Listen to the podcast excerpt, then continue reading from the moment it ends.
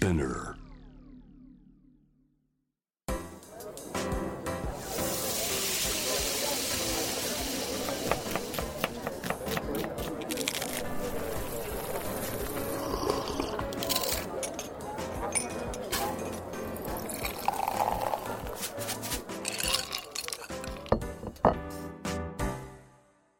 アジナ副音声ボイスオブフード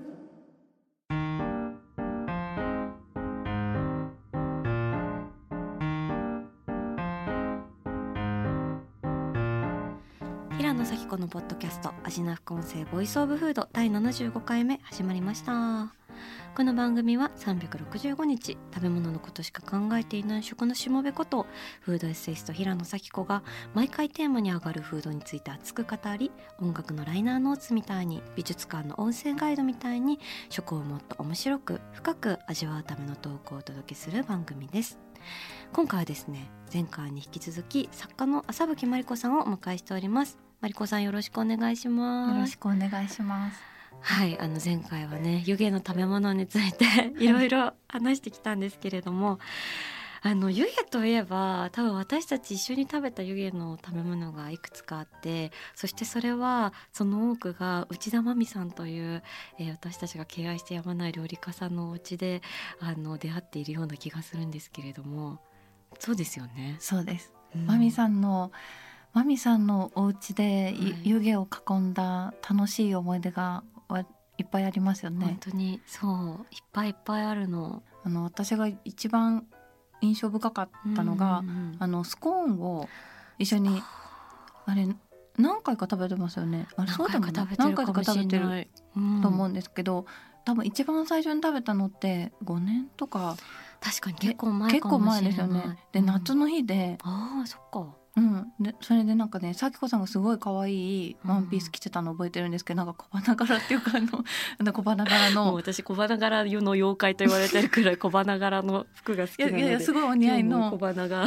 小花が今日も小小花を散りばめて今日もいるんですけど。あのねえっ、といつもマミさんの家に行って楽しいのはマミさんとあの咲子さんのうん。舌で味わった瞬間にそれをなんか止めどなく、うん。あの言葉にする あの会話の応酬を聞くのが大好きで。即興のラップみたいな。ラップいや全然そんな感じじゃないんですけどねいやいやなんかあのちょっとなんか サイサイファーみたいな。サイファーが フードサイファーが。サイファーが。そんな状況に見えてたんですね我々の。いやいやもちろんももちろんその対戦じゃなくてぼ 牧歌的なんですけどね。でもなんかそのあのススキャニングの天才って言言ってたじゃないですかマミさんのね。そうマミさんは本当スキャナーなんですよ。すごい。舌がはい。ででそれでなんかね2人で話してる時にそのスコーンをあの焼き上がった時に、みんなで、まあ、スコーンってあの湯気を食べるものだって私知らなかったというかや焼きたてのスコーンなんて、というかまあ家で料理ほとんどできないはい。あの確か平野さんも私もです、底辺はい。底辺っておっしゃってたけど、はい。まあ私もだいぶ底辺で ですか？今度ちょっと底辺会もやりましょなん なんですけどでその時にそのはい焼きたてのスコーンって食べないですよね。うんうんうんまあお店でう大体ね焼かれて置いてあるものもが多くて、まあうん。ちょっと温めてあるけどもちろん湯湯気出るけど、うんまあそんなにこう湯気を割った瞬間に浴びるってことないじゃないですか。うんうんあんなに頬をあの柔らかい乳性発酵の香りで、うんうんこうなんていうんですかねこう親しげに湿らせてくれる食べ物ってないって思って、うん。うんはって言ってた時に、うん。咲子さんが、うん。あのあ赤ちゃんの匂いがするって言ね。でその時にあすごいと思ってこの匂いなんか懐かしさみたいなものとこの匂いなん何の匂いって言った時にその乳性発酵の匂いっていう風にしかなんか私なんか言えなかったけれど、うん。咲子さんのそのサイファーによってサ によってそのその湯気ははい。もう赤子の匂いにななった。うん。でなんかそれが1年後ぐらいに、その小説の中で、その登場人物が、はい。タイムレス」という小説の中で、あの咲子さんが言言った「赤ちゃんみたい」って言った言葉が、うん。そのマミさんのレシピのスコーンとともに、うんうん。あのとまあ、登場人物が思ったこととして出てくるんですけど、なんかあれもやっぱりい1年くらいやっぱ忘れられない言葉で、あの時になんかその瞬間のあの食べ物の匂いを、その独特の言い方じゃなくてみんながわかる記憶の匂いで、それを言い言うっていうのって本当にすごいななって思って。そんな思いつきの一言を。いやいやなんか私の感感動の感動の瞬間だったね。それ以来なんかやっぱスコーン食べる時にこの子は 土下な赤ちゃんかなみたいな感じやばい妖怪になってますね。いやでもすごいわかります。特にやっぱあれって焼きたてだからじゃないですか、うん。でマミさんってその作り置いたスコーンを出さないんですよね。出さない。絶対出さおない。客さんが集まってからじゃあスコーン作りましょうかっつって作ってくれるんですよね、一個一個。だから本当に出来たてのスコーンがね宅にやってきてでパッて割るとわって湯気が出てやっぱそこで初めてその地球の空気に触れたのだみたいなおめでとうみたいな誕生したみたいなのも含めてのやっぱ赤ちゃんというかいやねなんかあの、うん。ちょっと酸っぱいじゃないですか。そうですね。ちょっと発酵した香りというかね、うん。あれを感じっていうのがでもなんだろうその酸っぱいけどそれはなんかこうとってもこう親密な親密な酸っぱさっていうかわか。かるわかる。でも甘やかなね、うん。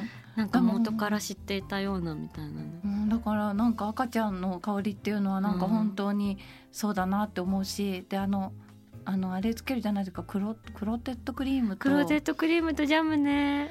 えーでしかもあれはなんかそのいあのクリームとジャムが、その湯気によってぬくまってでそれを食べるための土台じゃないですかなんかスコーンって。なんかスコーン自体はなんかその湯湯気発生器であっ また装置としての湯気になっちゃった。わてかる。あれがちょっとぬくまって口に入ってくるっていうのがあれがすごい食べたい。食べたい。さん。さん作ってくれ。自分たちで決してこしらえることができないできない二人ああんなん無理だな。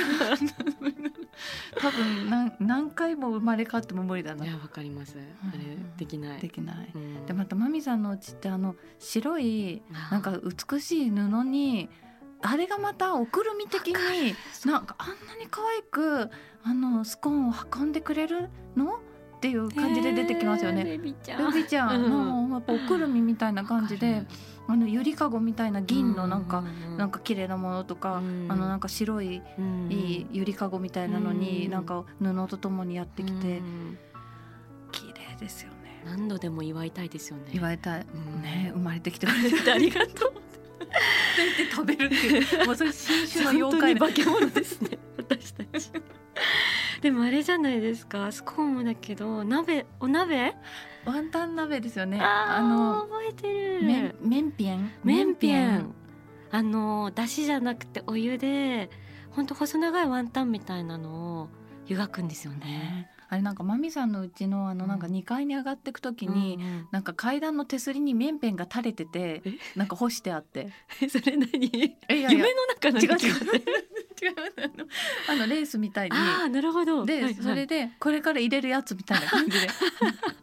思い出した。でえうん。何食べるんだろうと思って、うん。でもなんかこう普段食べるああいうものって、うん。もうちょっとなんかこう水豚とかはいはい。ひっつみっていうのなんかこうああいうなんか食べ物みたいにもうちょっとなんかこうどんくさいっていうか、まあ足の腰強い感じですよね。ですよね、うん。でもなんか マミさんのっわかてほんとフリルでうんこう軽やかですよね。わかる。すごい本当絹のようにうん。フラフラフラフラってしてますよね。ね。確かに。であのまた透明っていうのがなお湯でっていうのがこう洒落てるんだよな。本当に私しゃぶしゃぶしかできない人間からしたらね とかなんか味噌バター鍋みたいなネットで見たやつとかキムチ鍋の素とかやっちゃうんでお湯で。しかもそれでマミさんがジャン職人でその発酵した唐辛子とかの調味料をこういそいそと冬に向けて仕込まれてるんですよね。ねでそれがなんか10種類くらいファーッと並んでてその湯で湯がいた麺片とかレタスとかをその自分たちで調味料を調合してタレにつけて食べるんですよね。ねあれはあれは本当に湯気がでもあれもクライマックスないんですよね。確かにあれもいくらでもいけるけど。いくらでもいける。それで食べ過ぎちゃうんだよな。あとマミさんのお家の湯気で言うとお茶もありますよね。あれも楽しかったですよね、うん。マミさん最後に大体その中国とか台湾のお茶入れてくださってなんかある時とびきりのジャスミン茶を入れていただいた時になんかろうそく明かりの中ですごいマミさんがお茶の話をしながらこうお茶を入れてくださって本当になんか白い花が暗闇に少しずつぼんやり咲いていくみたいな感じでお茶が入れ終わってもう息を吸ってるだけでも甘い香りがして私知らなかったんですけどジャスミン茶ってその朝露の中でジャスミンの茶畑で摘まれたそのジャスミンをすぐにそのお花と一緒に重ねて、でお花をたっぷり重ねて香りを移していくっていうその製茶場の光景を知らなくてなんかそれを聞きながらあれはすごかったですよね、うん。もうでも目の前にというかそれこそ湯気の向こううに、ん。私たちあのあのお茶の山見ましたよね。あ見えた見えた。見えましたよね。うんうん。で全然知らないのに、うん。なんかああそこはみたいな風に言えてしまうようななんかあのジャスミン虚言そう虚言癖がうん。なんかジャスミンの花の房とか、なんかよく知らないのに、ね、まだつゆに濡れた状態でねなんかお茶と一緒にやるといいよねみたいになんか言えてしまうようななんかあんな景色を一緒に見られて楽しかったですよね。確かにあそこ行ってよかったよねみたいな感じの気持ちになってる、うん確かに。でなんかあの時あそこのお茶の山で、うん。お茶の山のそばで飲みましたもんね みたいな。なんかそんな気持ちになりますもんね。記憶の改ざんが。でも改ざんしちゃうくらい結構茶酔いしましたよね。しました。あの時、本当に私も結構茶酔いして、眠いようなだるいよううんな、うんうんあの本当に茶酔いってあるんだってその時思いました。初めてだったと思います。茶酔いしたの。私もそうかもしれない。しかもその時にマリコさんがなんか目を閉じながら飲みながらまつげの重たい節目がちな美人が見えますとか言ってて すごいなんてすごい言葉を即興でまあ私からしたらサイファーですよね。サイファー始まってましたねでも虚言癖が。狂言 あのでもなんかこうなんて言うんだろう。こうみミスとか何かのこう透けた蚊帳とか、うん。そういうのの向こうにいるような、そんな雰囲気のお茶でしたよね。で、うん。だんだんその人が近づいてくるじゃないですか。回を重ねるごとに。えこんな親密になってきてる ちょっとししっかりしてみたいな。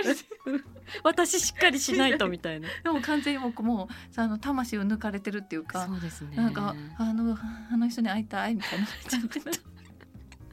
すごいすごい時間でしたよね。しかもマリコさんってあの食べた後に気絶しますよね たまに。いや多分血糖値の問題だと思うんですけどなんか必ずマミさんのお家で絶対手伝おうと思ってるんですけど、サボってはいないです。サボってはいないんですけど 毎回寝ちゃうんですよね。そうそれで寝ているマリコさんが美しすぎて可愛い猫ちゃんみたいやと思ったなんか食うだけ食ってみんなが片付けてる時にソファーで寝てるとか本当にひどいって思うんですけどいや憧れる。どうやっても起きられくなくて、うん。で大体なんかお茶の頃になると一人で元気になってて 逆に。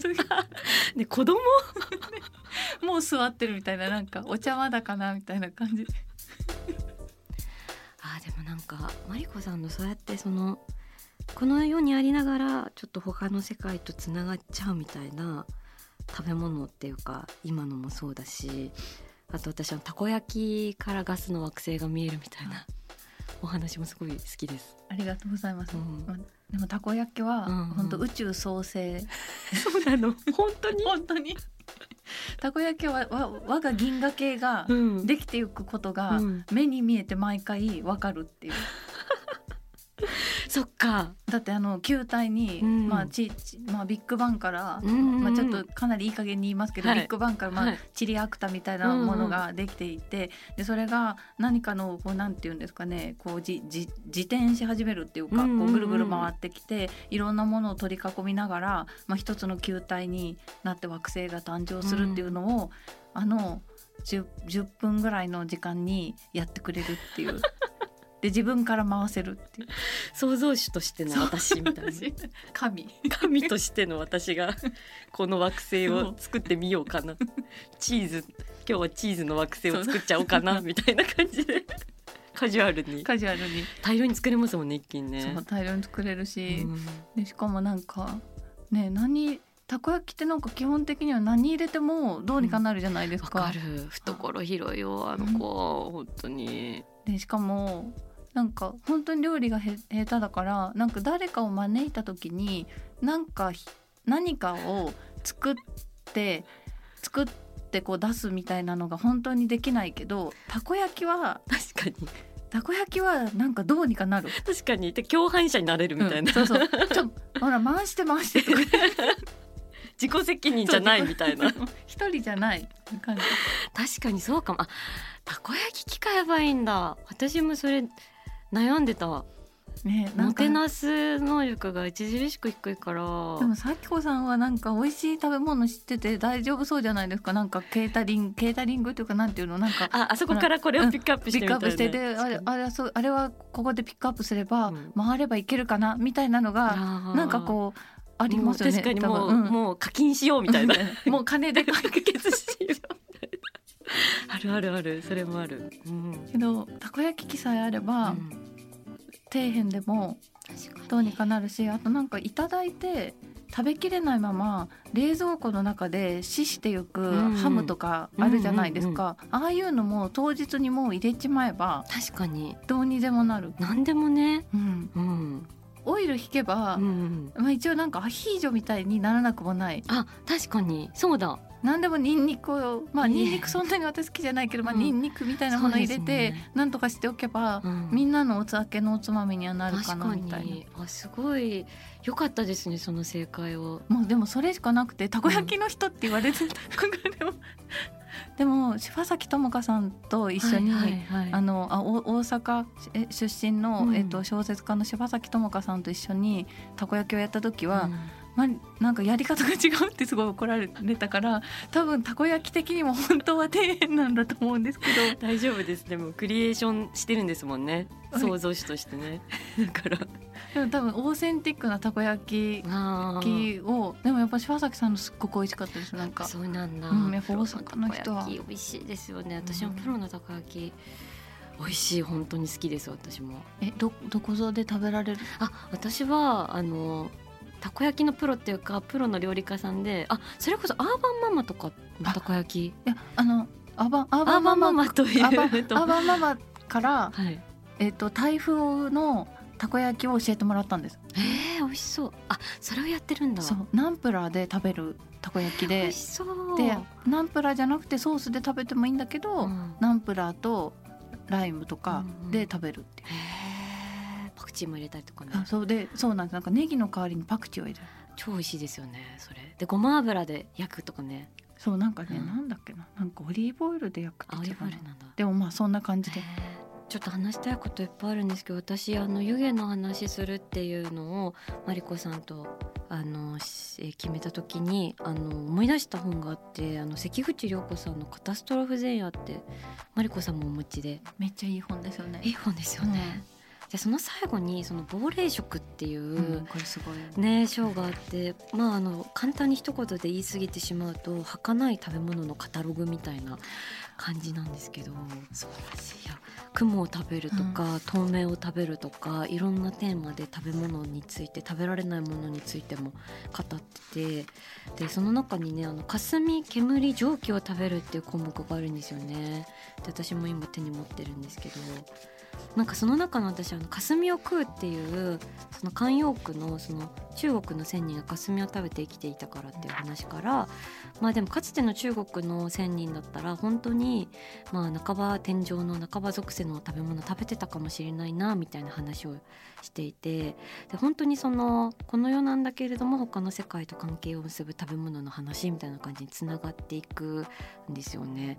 私結構そのマリコさんがそういう感じでなんかこの世とあの世をつなぎながらものを食べていたりするような感覚を結構感じていて。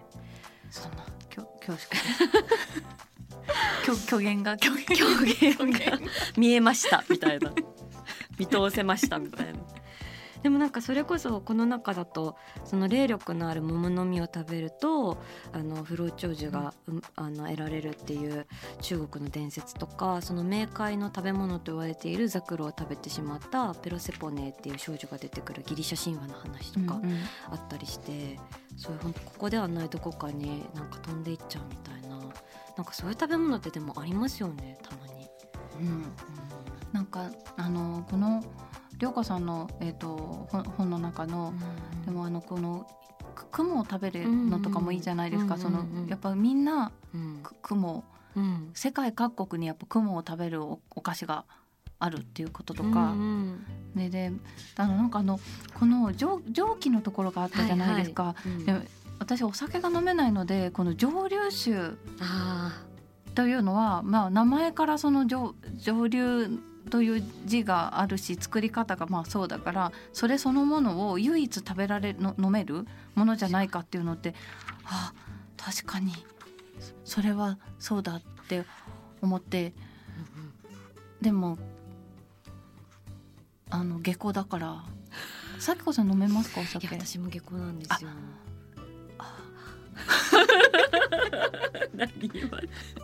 いやそれ超わかる。いやだからなんかいつも私あの吉田健一とか大好きなんですけど吉田健一のお酒の話とか読むと、うん、いいなと思うけど、うん、まあ、自分にはやっぱりその肝臓の問題があって制限があるから、まあ、絶対到達できないなっていつも思って。そうですよねお酒だけのアンソロジーとかありますもんね。そうそう、ありますよね。うん、そうするとなんかあかなりお呼びで お呼びでとかなんかこうお酒っていうのが結構イマジナリーなものになっていて結構想像上の飲み物に近いから、うん、なんかいつも憧れを持ってる熱燗とかもいいなって思うけど。うん、イメージでしかない。だって普通の人がそうやって一杯あの引っ掛けて帰ろうかなみたいなのをそうコンビニの肉まんでやし満たしてるってことですもんね。マリコさんは。最高さんもそうですね。そうですね。私も大体そうですね。そうなんですよね。でもなんか涼子さんのこの亡霊食をなんか読んでるとこのなんかな名前のない食べ物の話とか、はいはいはい、でも面白いですよね。面白いこれの中でちょっと蒸気とは違うけど、うんうん、あの描写を食べるのシーンがあると思うんですけど、はいはい。はい、なんかこの描写を食べるっていうので思い出すと、うん、私あの牡蠣が食べられないんですけどな特に生牡蠣が。うんうんうん、でそれはなんかチエホフの短編に、うんうん、なんか牡蠣を食べたことがない少年がなんか食べ方をのう嘘を意地悪で教えられて、はい、なんか殻ごと殻がやっぱいいんだよなみたいな感じでなんかジャキジャキになりながら食べ続けてみんなに笑われるっていうちょっと久しく読んでないからちょっと違うかもしれないけどそういうなんか悲惨トラウマティックな。人間の嫌なところ全部詰まってるみたいななんかこうなんかそういう陰惨小説があってでなんかそれを読んでからなんかまあその生牡蠣は一応こうロシアンルーレットでもあるじゃないですか、ね、ノロウイルスとの。怖いですよ本当に。でまま食べない。でかつその陰惨小説を読んだことによってその描写によってその怖い食べ物になってしまって、あの口にすることができなくなっちゃったんですよね。あれはなんかの喉越しとか、その小さい海を食べるっていう、なんか本当に素晴らしい食べ物だと思うんだけど、怖い。それはもう多分文章によって。面白いあでもなんかそれこそそういうなんだろうな。なんかちょっとこうなんか違う世界に行ってしまうみたいな感覚になる食べ物がたまにあって、うんうん、なんかそんなに多くはないんですけど。知りたいです。なんかそれこそ湯気でなんか忘れられないのが私夏の終わりの焼きナスが大好きなんですよ。いいですね でなんか特にその鴨ナスをまん丸のやつをもう360度こう炭火で焼かれて真っ黒焦げになったやつをあのとある和食のお店でまあ多分それは弟子の人がめちゃくちゃ暑い中で焼いてくれてるんですけどそれをこう運ばれてきたのを大将がこうナイフでザッザッって切るとこうブワってもう湯気とともにこううるうるほわほわのその真っ白な身がそのナスの実がこうジューシーな感じで出てくるんですけどもそれがそれ粗塩をつけて食べるんですけどもう本当に神様の主食みたいな神聖な感じででもそこにもう火の神と水の神と土の神とかなんかみんな集ってなんかそれを食べているみたいな 感じがしてなんかそれを食べた時になんかもう美味しいっていうかなんかちょっと切ないっていうかなんだろうなんかそのもうそのい食べ物の持ってるエネルギーもそうだしその時その季節でしか食べ食べられないみたいなその時間季節の時間軸もそうだしなんか私が今日生きてましたみたいな時間軸とかなんか全部重なって生きているみたいな、うんうんうん。なる瞬間とかがあってなんかああいう感動ってもう美味しいを超えちゃってるなみたいなでもあるよなっていうふうに思ってて。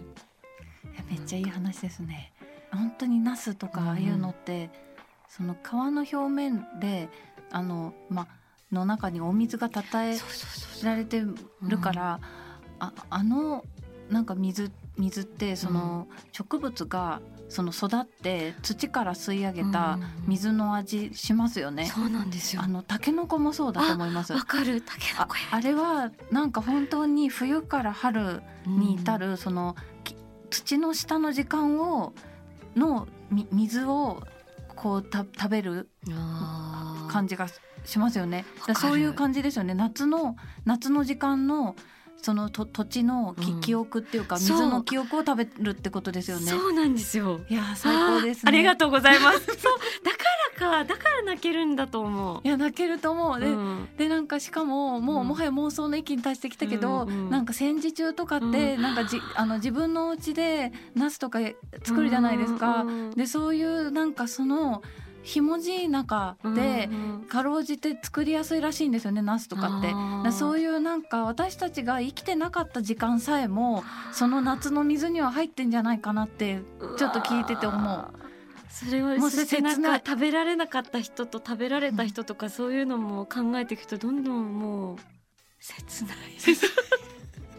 あでもだから私あれ食べて生きるって思ってたのかもしれない。でもめっちゃいいですねそれ。うんあでもマリコさんのおかげでちょっと理解できたかも。これ何なんだろうって思ってて。いやでも美味しいですよねナス。でもナスはその実実って感じなのもわかります、うん。あれってなんか本当になんか尊い肉肉っていうあかそうなんですよ。ね当肉みたいなの、うん。水の肉みたい。うんうん。あれはすごいですよねなぜすごい。ナスすごい大好大好き。私も大好き。味な副音声ボイスオブフード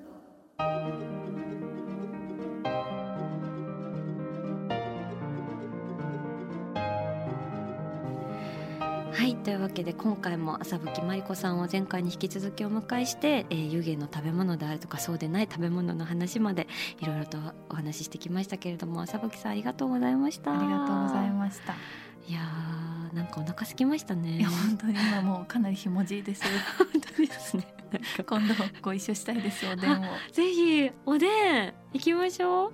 食べたいです。おでんの回とはいあと君たちは何を食べてきたかを見る回とプロジェクター。プロジェクターで。ぜひよろしくお願いします。よあといつかあの底辺料理人のどちらが底辺かを決める回っていう。いやもう本当不毛な戦いになりそうです いやだって今日もすごいおしゃれな鍋の話とかしてたけど本当自分の鍋とかマジで本当にもう激ダサなんですよ。いや激ダサですよ。あのですか。私前きりたんぽを友達に振る舞おうとしたらあ,、はいの日系アメリカ人の友達がはい「ノーマダム」って言って、うん。なんか突然作り始めてくれたっていうそうなんか私の 手手つきが手つきがすごく良くなかったみたいでなんかホームカントリーの食べ物なのに。なんか僕がやるって言って作ってもらったことがあります。うん。じゃあちょっと負けてないかもしれないです私に。底辺料理の回でもよろしくお願いします。よろしくお願いします。ありがとうございました。ありがとうございました。そして番組では引き続き皆さんの好きな食べ物のメッセージを募集しています。メッセージを紹介させていただいた方には番組オリジナルステッカーをプレゼントします。メッセージはアジナフコンセのインスタグラムをチェックして送ってください。アジナフコンセは毎週月曜日に配信しています。さらに JWEB のラジオでもお聞きいただけます。毎週金曜日深夜12時30分から FM81.3JWEB こちらもぜひチェックしてください。平野咲子が届ける味な副音声ボイスオブフード。次回も食べ物への愛を声にしてお届けしていきます。あお腹すいた。